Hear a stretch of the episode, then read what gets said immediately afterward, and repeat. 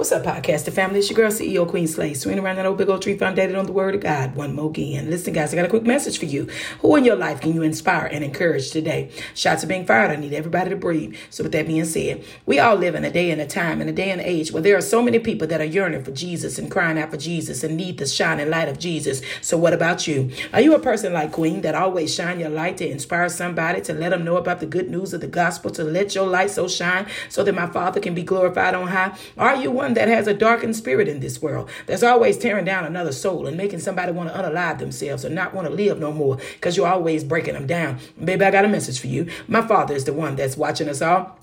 And we all will be judged one day on that mighty day of judgment day for all the deeds that we done in our body. So are you going to be one that stand before the Father for what you did wrong? Or are you going to be one that stand in front of the Father for what you did right? I'm going to be on the right lane with my Father for a reason, because I fought hard in this life to bring many souls back to Jesus. But what about you? I said what I said on this internet. Who's supposed to check the charge? So let me step back and wait. Now, one of you, especially when that anointed Jesus the Christ is the one guarding and governing me, baby, I wish you tried, and I'm out.